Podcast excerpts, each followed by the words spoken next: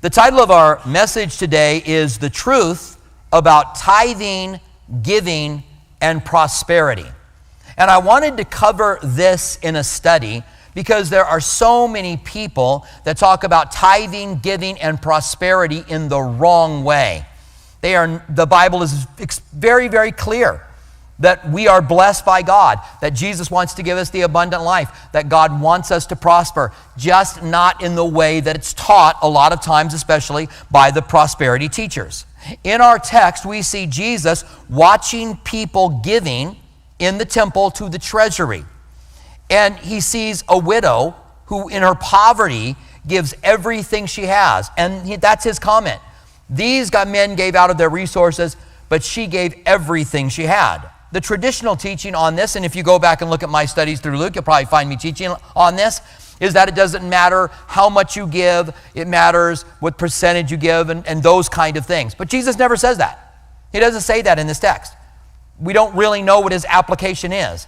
But when you look at it in context, you find something that is really, really interesting. Giving, prosperity in our day has been hijacked by prosperity teachers who use greediness to enrich themselves. God wants you rich. God wants you driving a Cadillac or a Corvette. And if you drive a Cadillac and a Corvette, there's nothing wrong with that, all right? If you don't have the means and you want to do it, there may be something wrong with it. It's called covetousness. But they have hijacked it, and God does want us blessed, just not in that greedy way. God wants you to be blessed so you can bless other people around you. God wants to bless you so you can bless those around you who need to be blessed. Jesus said in John 10:10, 10, 10, "The thief does not come except to steal, kill and destroy." That's what Satan wants your life to look like. He wants to steal, kill and destroy. But I, Jesus said, have come that you may have life and have it more abundantly. We have a certain amount of time on this earth as a Christian, and God wants it to be abundant. He wants us to have an abundant life during that time. That doesn't mean you won't have difficulties. Jesus also said, In this world you will have trouble. It doesn't mean you won't have dark periods or dark seasons in your life, but it does mean that you will have a abundance, the real biblical true abundance that God wants for us. There's a passage in Psalms 1 that talks about prosperity. Listen to what it says. Blessed is the man who walks not in the counsel of the ungodly. That is, that we don't take the world's counsel and bring it into the church or bring it into our lives. This is what's happening with progressive Christianity today. They're taking the, the values of our culture and they're bringing them into the church and telling you to follow your heart. The Bible says, trust in the Lord with all of your heart. Progressive Christianity says, follow your own heart. It will tell you what's right or wrong. Your own heart will tell you what's wrong. We can only find the truth by trusting in the Lord with all of our heart.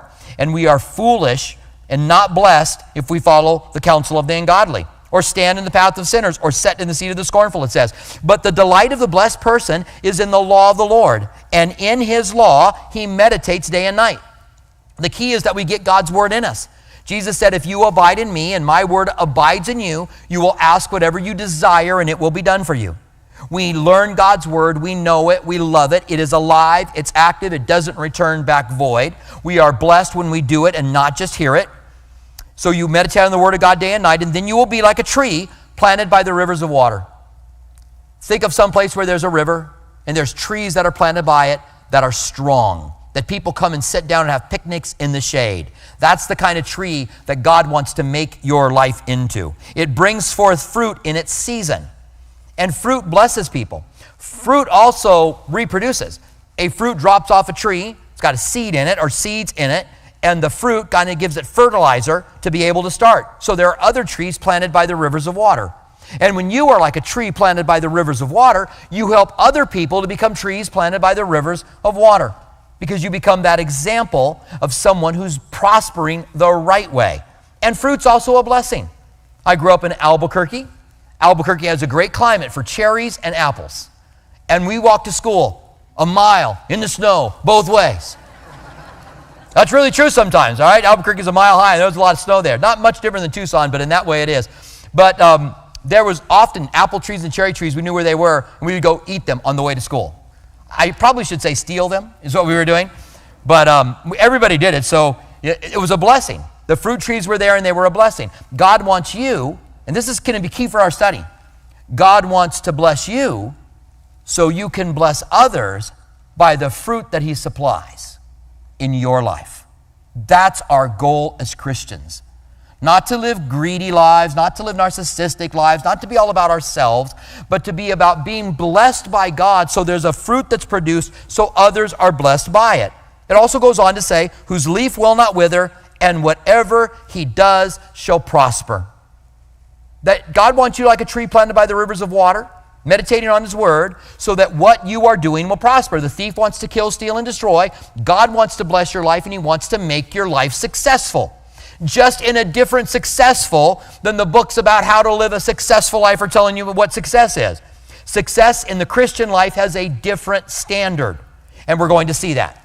Prospering isn't just having a big house and a nice car and making a lot of money. Prospering is a lot of different, real, profound things that I want to show you today. Now, how do I get this out of this passage of Jesus watching a woman give in, um, in the treasury? First of all, the treasury was supposed to go and help the poor. They gave to the treasury, and out of the treasury, the poor were supposed to be helped. Now, right away, if you're good with irony, you'll see it. A poor widow, out of her poverty, gives to the treasury to help poor people. There never should have been a poor widow to put her two mites into the treasury. Earlier, right in front of this, context can often open up passages to you. And right before this, one of the last things Jesus says is he's rebuking the scribes and the Pharisees. And he says to them, You love the, to be called rabbi in the marketplace, you love the best seats in the synagogues, and you devour widows' homes, and you will be condemned for it. Yours is the greater condemnation, he says, because they devoured widows' homes. It's no surprise. The last thing he says is, You devour widows' homes, and your condemnation is great for it. And then we see a widow going to the treasury. It's not about lessons about giving or how you give. He is watching how they give, but it's the fact that there never should have been a widow in poverty in Israel. These men had misused what God had provided to help the weak and the poor to enrich themselves. And that's exactly what happens today with the prosperity teachers. And I am not going to go on and on about them today. So, some of you online going, here he goes again. Just, I'm not going to go on and on.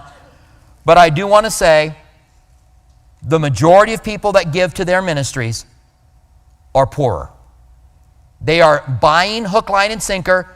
You give your seed gift, and you're going to get rich. God wants you rich, and the way you get rich is by giving to me. And they take their money. One of them brags about being a billionaire. And if he is, I'm not sure he is, by the way, I don't know that I believe him. I'm a billionaire. I'm a billionaire. Why wouldn't I be a billionaire? I'm a king's kid. Really, you're a billionaire. And did you get that on the backs of the poor? Did you get it by telling people they'd become rich if they gave to you? So you went and you bought your 15,000 square foot house on a lake, and that's your second or third house? And you somehow think it's okay? You somehow think there won't be greater condemnation that will come from that?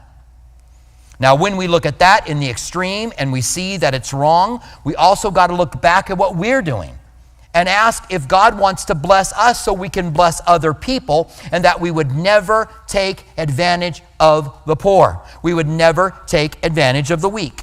So let's take a look at this text. It says in Luke 21, 1 through 4, and he looked up and he saw the rich putting their gifts into the treasury. In the Greek, it strongly says he looked at the way they give. He wasn't just put it in there. He watched how these rich came up. How did these guys get rich? Did they take advantage of, of, of workers? How did they get rich? And they're going, sounding trumpets, Jesus said in another place before they give. And they're giving in such a way that people can see how much they give, and people are applauding them. Oh, you're such a good person. You give so much money.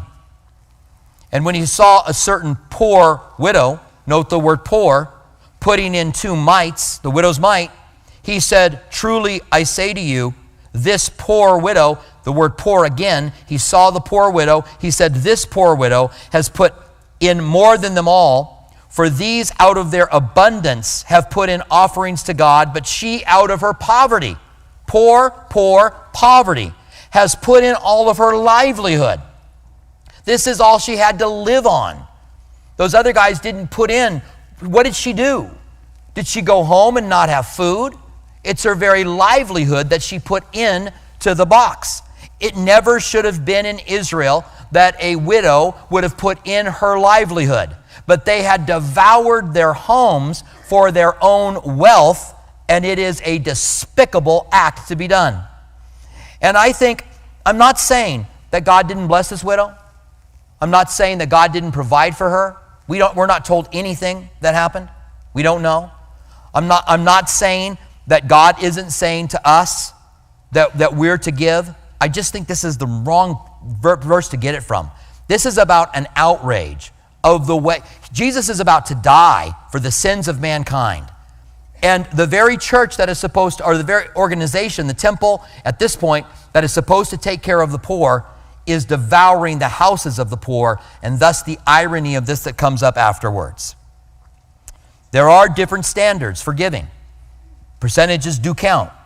I'm just not saying it's the main theme of this text. This text is there to help us understand that we are supposed to help the weak. So here's what I would like to do for the remainder of the study. I want to show you through a series of passages that God wants to bless you so you can bless people around you. That God wants to bless you so you can be generous. God wants to bless you so you can do good works towards those around you. God is gracious towards you, and when you give, will give back to you so you can be generous. And the people that are going to benefit when we get a hold of this is not us being a billionaire or buying five planes or having a five, 15,000 square foot house, but the people that we're able to bless because God gives to us to bless people that are around us.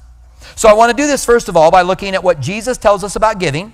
Then I want to look at what the Proverbs tell us about giving. Then I want to look at what the epistles, these are the letters written in the New Testament, tell us about giving. And I hope that this is inspirational to you. And by the tone of this, I hope you clearly understand I'm not asking you to give anything to the church. This has nothing to do with ministries. This study has nothing to do with giving to ministries. It has how we bless the weaker who are around us and whether or not we shut our eyes to the suffering and the sorrow and the pain that takes place around us. So, Paul, first of all, I want Jesus. These are the things Jesus said about giving. So, Paul is talking to the Ephesian elders on the, the beach. He doesn't want to go to Ephesus, so he calls them there. He's on his way to Jerusalem, and he literally weeps with them because he says, Ravenous wolves are going to come in, and men are going to rise up from within you that are going to draw people to themselves. And then he says this I have shown you, this is Acts 20 35, I have shown you in every way by laboring like this. Paul didn't enrich himself off of the Ephesians, even though he lived there for two years, taught daily in the school of Tyrannus, but he worked as a tent maker when he lived among them. I have shown you in every way by laboring like this that you must support the weak. This is to the leaders of the church of Ephesus. You must support the weak. That is a call to every church that is around the world. No matter how large or how small, it is a call to support the weak. This is pure and undefiled religion in the sight of God that you take care of orphans and widows. Orphans and widows were especially needy in their day because when the man died, the provision a lot of times was gone, and all of the property belonged to the man and didn't belong to the woman. And so the women would be impoverished. We see in the early church when it's established that there were men who were chosen to take care of the widows. It's what the church did. They chose seven men to take care of the widows. An accusation had come that the Hellenistic women, there were, there were, there were Jews who were more Jewish and Jews who were more Greek, because Hellenism had, had, had gone around the world. And so there was a complaint that the Hellenistic widows were, being, were not being cared for like the more Jewish women were. They're all Jewish, just Hellenistic Jews and kind of, I don't know, Jerusalem Jewish. I don't know how to make that distinction. But, so they chose, you could go back and read it. All seven of the names they choose are Greek names. So they chose, they were like, okay, you think the, the Greeks aren't being treated fairly here? let's choose some Greek Christians here to look over the widows. But we see it all the way through that the weak are to be supported. This is what the church is to do. When the opposite happens, we get the irony of a poor widow out of her poverty putting money into the treasury. That's the irony. And the irony happens in churches when churches are enriched and the people that they could reach out and help are not being helped. And so he says, It is more blessed to give than to receive. This is what Jesus said. Jesus said, It is more, we, we don't have him saying it anywhere, but Paul quotes him. So we know Jesus said it. What a statement. Have you ever had someone give something to you in a time of need? Maybe it was a mom or a dad or a grandpa or a grandma that came alongside of you, maybe a friend that knew you had a great need and they helped you. I, I had it one time. I'd gotten myself into some trouble with the IRS. I had a business, and when I moved out, when we moved out here to start the church, we um, had a manager take over the business. I thought, let's run the business from afar. Great idea. And somehow in the transition, we were not paying the employee withholding tax until it was $17,000. By the time that we found out and it ran its course, it was $56,000. This is in like 1990 when $56,000 was a lot more than $56,000 is today, and $56,000 is a lot today.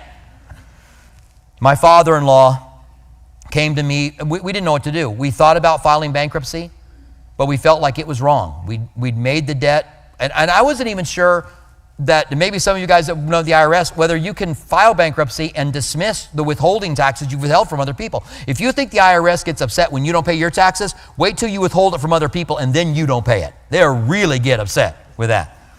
And uh, my father in law called me up. He was an accountant that oversaw some estates. And he said, I can get you $20,000 in a cheap loan. You'll have to pay it back, but let's make an offer of compromise. The IRS had turned me down an offer of compromise already. They had said, Why would we do that when you're 32 years old and you have your whole earning life ahead of you? That's what they told me. And um, I got a letter from them that if I didn't step up my payments, I was paying them 500 a month, which was a lot of what I was making then. And I, I, they, uh, they sent me a letter saying basically I was going to go to jail if I didn't start paying more. And so, with my father in law telling me that, I went down and I stood in line at the IRS down here, downtown Tucson. Stood in line, went up to the lady. She's sitting behind a desk, and she's like, Can I help you? And I'm like, I'm here. And she's like, Okay, what? I'm here. I'm put me in jail. And I show her the letter. Because I can't pay anymore. So put me in jail. Because I, I can't pay anymore. And she goes, What's going on? And so I sat down, I told her that had been I'd been refused the, the offer of compromise for the money, that I had money secured, I could do it. She said, Stay here. She went away. She came back 15 minutes later with the offer of compromise that we signed. I had so many days to submit the money. I got it from my father in law and submitted it.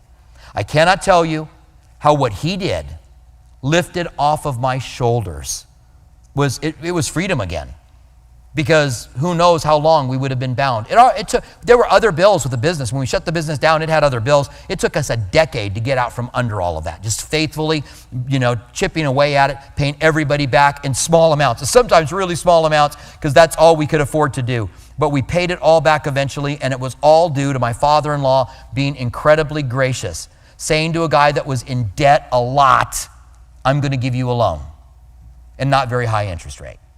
You ever been blessed like that? Were you extremely blessed? Now Jesus says it's more blessed to give than to receive. When you give, you are more blessed than the, the time that you were given something in great need and were blessed. It's pretty incredible. That's how God wants to work in our lives. And it's not, people use this verse so wrong. It's not about, he, he's not, he's, he's, it's in the context of supporting the weak. He's not talking about giving to a ministry. He's not talking ministry saying, hey, look, we're, we're on a fundraiser and we need to raise this much money by this much time. And, and Jesus said, it's more blessed to give than to receive. That's not the context. The context is, I've showed you by laboring like this that you must support the weak because Jesus said it is more blessed to give than to receive. It's about supporting those who are in poverty, supporting those who are in need, supporting those who are, are weak, like this widow that gives to the treasury. Now in Luke 6:38 Jesus says, and this has really no context. He's kind of just going from statement to statement to statement. And so he says this, "Give and it will be given unto you. Good measure, pressed down, shaken together, and running over will people put into your bosom." Now, that portion is just a restatement of what Proverbs tells us about giving to the poor. We're going to see that Proverbs says when you give to the poor, God gives back to you. So Jesus kind of redoes what Proverbs says, and then he says this, and this is kind of new For in the measure you use, it will be measured back to you. Now, he didn't give us that to appeal to our greed. The more I give, the more I get. I want to give more so I can get more. He gave it to us to appeal to our generosity, that we would go, it's okay to be generous.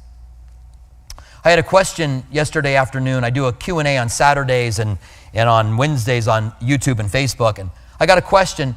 Is it okay to spend money on trivial things like getting my nails done instead of giving to a ministry? And my response was, I, by the way, with gals, is it trivial to get your nails done? I don't know if that's trivial for gals or not. I would probably think not. But um, my response to her was, yeah, go get your nails done. But be really generous with the girl that does your nails because she probably needs it. And you make her day by doing it. And now you're like Christ. God has given us all things to enjoy. So don't think that you can't spend the money in a way you enjoy it. You can. That's what God's given it to you for. But He wants us to be a blessing to those around us. And in the measure you give, it will be given back to you. In Luke 12, 33 and 34, Jesus said, Sell what you have and give alms. The word alms literally means compassionate giving. It's connected to giving to those who are in need. And it's sacrificial because he says, Sell what you have. Now, he's not saying give more than you can afford. Despite what some preachers say about you digging deep, giving more than you can afford because God will handle it, do not give more than you can afford. Get your life in order financially. Get out of debt. Make good decisions. Don't put depreciated items on a credit card. I want to do a whole teaching on the right way to handle money, the right way to get with money. If you put if you, if you go out and buy two burgers for $50, and I wish I was joking about that price for two burgers, but I'm not. You go buy two burgers for $50 and you put it on a credit card and then you don't pay it off.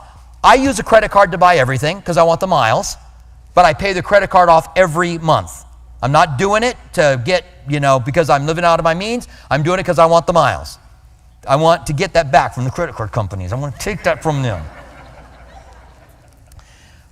But you don't, you put a meal on it, and I'm not talking about you particularly, but I'm saying there's people here to do, and then it's worth nothing. Talk about a depreciating item. Those burgers were 25 bucks, and what can you get for them now? It's gone to waste. I told you to be better. It's not a pretty picture, but I told you to be better. It's gone to waste. And so go buy hamburger meat, cook your burgers at home until you can afford to go out and buy your burger. Live within your means. It's very simple. And and it's not saying Jesus isn't saying go and give even if you can't afford. He's saying sell what you have. Sacrificial giving. You've got something that, that you really like and you say, I really want to do this. I want to be a generous person, but I don't have anything to give. Then sell what you have. Take something that is sacrificial for you and sell it, and then go and give. This is not a dig, dig deeper, dig deeper, and you know, give until it hurts. It's not that kind of nonsense. It's just simply Jesus saying, sell what you have and give compassionate giving, alms. Provide for yourselves, and notice what you get back from it. Provide for yourself money bags that do not grow old, and treasure in heaven that does not fail, where no thief approaches, no moth destroys, and where your treasure is, there will your heart be also. It's not prosperity here, it's prosperity in the eternal. And I'm not saying Jesus doesn't bless you now, because he does when we give, he gives back to us so we can continue to do good works. I'm going to get to that passage here in a moment. The love of money is, uh, is destructive. I'm going to skip over that one because it's not Jesus saying it. Uh, Matthew 6, 1 through 4. And I just want to do verse 4 here. Jesus says, when you give, don't do your charitable deeds to be seen by people. But then he says this But when you do a charitable deed, do not let your left hand know what your right hand is doing. For your charitable deed may be in secret, and your Father who sees in secret will reward you openly. When we do it for the right reasons. Years ago, I'm watching Jimmy Swaggart. And when I say years ago, I mean years ago. This is back in the 70s. I'm watching Jimmy Swaggart. I'm a teenager. I hear Jimmy Swaggart say, he's raising money on TV. And he says, It doesn't matter what your motives are. Well, all that matters is what you give. And even as a teenager, I'm a Christian. I'm like, all that matters is your motive. That's all that matters. The exact opposite of what he said. We're going to get to a passage that's going to tell us that. All that matters is why you are giving it. And if you are giving it to be seen, you might as well not give it. You might as well go out and buy something else for it because you're, you're not getting a reward for it if you're doing it just to be seen. So do it in secret, and your Father will reward you openly. Now, money is a, is a great tool, but it's a horrible master. Money is neutral, money's not good or evil. The love of money is the root of all kinds of evil, the Bible says, but that's the love of money. It's not the money that's the root of all kinds of evil, it's loving it. You cannot have it and have it be the root of evil in your life if you love it. So Jesus said about money being our tool or a master, he said, No one can serve two masters. For you will either hate one or love the other, or else he will be loyal to one and despise the other. You cannot serve God and mammon. Mammon is a term for money and things. It's stuff, money and stuff, stuff money can buy. So he's saying, you're either going to love God or you're going to love stuff. Where your treasure is, there your heart will be also. And we end up checking our 401ks or 503bs or 624cs more than we end up interacting with our God. We check in on that more than we check in on with God. And it will tell you where your heart is. When God said, I'll take care of you. Now, let's take a look at what Proverbs says about the poor. And I told you that Jesus basically repackaged what Proverbs tells us when he said, If you give, it will be given back to you. So in Proverbs 19 17, it says, He who has pity on the poor lends to the Lord, and he will pay back what is given. Again, all he's doing is saying it's okay to give to the poor. God takes note of it when you help someone who's poor, and God will pay you back. In Proverbs 28 27, he says, He who gives to the poor will not lack. But he who hides his eyes will have many curses. Are we hiding our eyes from the poor? If we give to the poor, we won't lack. Proverbs also talks about being generous. And we're talking generous, we're not talking about generous to ministries. We're talking about living that generous lifestyle. What you're leaving the waitress who may be struggling financially greatly, or the gal who does your nails, or whatever it is, just being generous. It doesn't mean you've got to go overboard, it doesn't mean you've got to go beyond what you can afford. It just means that you are as generous with someone as you possibly can be. The Bible says in Proverbs 11 25, the generous soul will be made rich. The soul will be made rich. This isn't the generous is going to have so much money because your God owns all the cattle on a thousand hills. It's not that. Your soul will be made rich.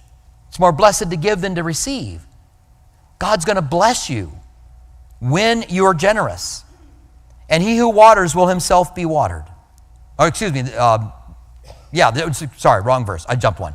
He, uh, he, who is gener- uh, he who has a generous eye will be blessed, for he gives of his bread to the poor.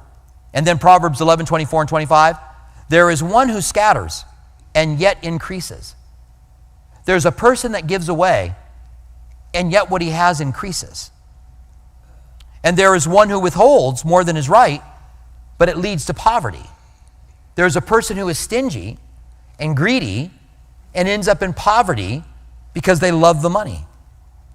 He goes on to say, The generous soul will be made rich, and he who waters will himself be watered. Let's talk about the epistles, what the epistles have to say about, and epistles are the letters in the New Testament that were written to churches. So this applies directly to us because we are a church and these letters were written to churches on how they conduct themselves. So in 1 Timothy 6 17 and 18, it says, Command those who are rich in this present age not to be haughty. Nothing wrong with being rich. You don't have to give all your money away. You can enjoy it. You don't have to make excuses for why you buy something that you can afford. It's okay. You don't have to hide it. Don't flaunt it, you don't have to hide it. Don't be haughty, but you don't have to hide it. Nor the, to trust in the uncertainty of riches. Know that, you know, riches can make wings and fly away but in the living God. You trust in the living God rather than the riches. Who's more trustworthy, riches or the living God? Your, your riches could get eaten away by inflation pretty quick. Might, might be happening. Might be happening now. who gives us richly all things to enjoy. And there it is. So if you're rich, God has given you richly everything to enjoy. So don't feel guilty about enjoying the riches that you have. It's okay. However, it says, let them do good, and we're going to return to this in a moment. Let them do good, that they may be rich in good works, ready to give, willing to share. God has blessed you to be rich. We're talking about the rich now. Command those who are rich. God has blessed you who are wealthy here to enjoy it, but that you could be rich in good works and help those who are in need. Many people who are wealthy do it, and there are those who don't. 1 Corinthians 9, 6 and 8 says, But this I say, and this is the quintessential passage on giving in the New Testament. This is how we're supposed to give, and here's where I'm going to talk about tithing for a moment. But I say this he who sows sparingly will reap sparingly, he who sows bountifully will reap bountifully. Now, that's just a summary of Proverbs again. And what Jesus said, in the measure you give, the measure is going to be back to give back to you. And God didn't give us those passages to appeal to our greed, but to appeal to our generosity. God's not saying you give a bunch, you're going to get a bunch, so get rich. He's saying, I'll take care of you. It's okay. Be generous. Give that gal that does your nails a little bit more. Give the waitress a little bit more. Be generous. Be, be like God. Then he says this So let each one gives as he purposes in his heart. You determine how much you give. No preacher can tell you how much to give, and we are not under the law, and the law, uh, tithing was under the law. And the preachers that tell you you're robbing from God because you're not tithing are massively confused about the law. The Bible says if you want to keep one part of the law, you are indebted to keep the entire law and taxes were, uh, tithing was the taxes for Israel that was living under a theocracy. God was the one running Israel. And they had to pay about 25% in taxes, which included the tithe, which went to the temple, which was 10%. Now, I realize that tithing was before the law. This is the argument they're going to use. Tithing was before the law, but it never says that they didn't get to choose to do it. Abraham tithed not to, to Melchizedek. You show me where it says he had to. They'll say, well, Abraham gave 10 to Melchizedek, therefore you have to give 10. That's not good Bible study there. Because Abraham gave it, but so what? He chose to. He chose to give. Doesn't say he had to. Doesn't say, and Abraham felt compelled that he had to give a tithe, of, a tenth of everything that he had to him. He just did it. So you could choose to do it.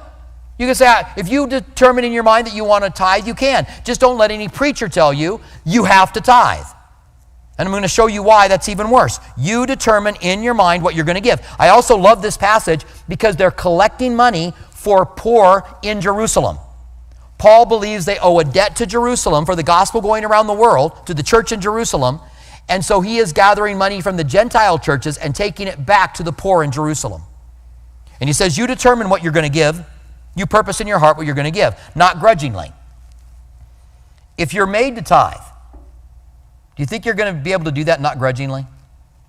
If the preacher looks at you and says, You better give, you, you're a robber, you're a robber, robber, robber you're robbing God. You think you're going to not be grudging? I used to say, when you're making out the check, oh, you kind of go, oh, got the check, give it to him. But most of you don't do that. Some of you do. Most of you, it just comes out online. You put it in automatic and you get back the little email notice, thank you for your gift. And you're like, thank you for your gift. You're welcome. don't be grudging. Determine it. And if you are grudging, make it less because you're not supposed to be. Not grudgingly, and get this one, or out of necessity. That tells us we're not under the tithe. Now, Jesus said to the scribes and Pharisees, You tithe your mint and cumin, but you, re, you, you don't do muster, uh, don't do justice and mercy. I'm switching the M with the J. Uh, don't do, but you don't do justice and mercy. And then he says this You should have done the latter and done the former. So then they go, well, see, Jesus told them to tithe.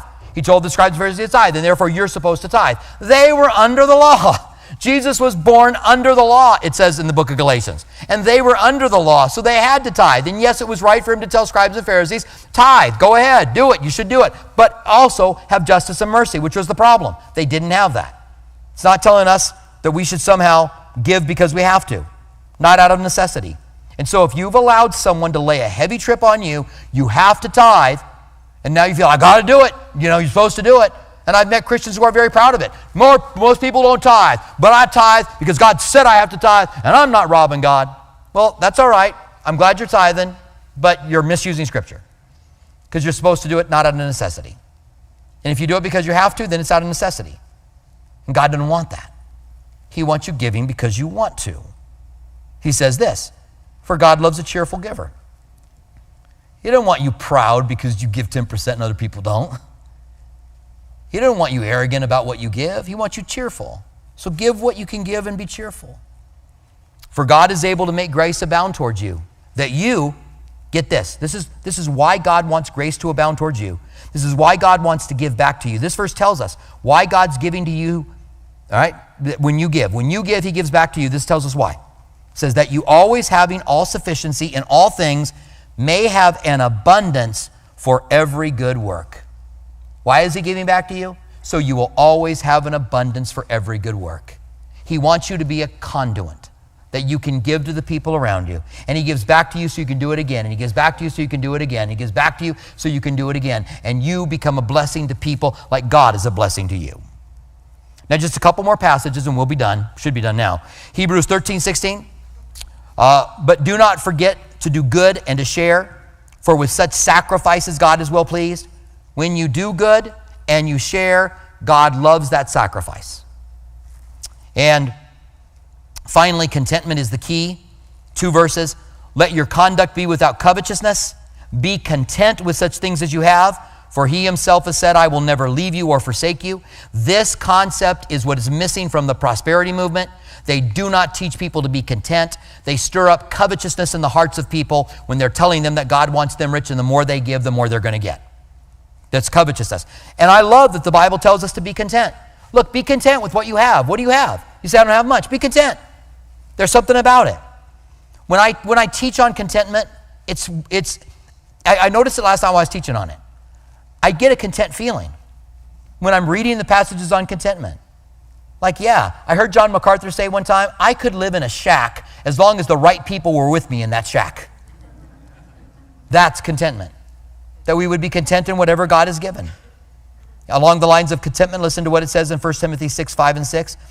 Useless wrangling of men, of corrupt minds, and destitute of the truth. These are useless wrangling. I'm not even sure what wrangling is.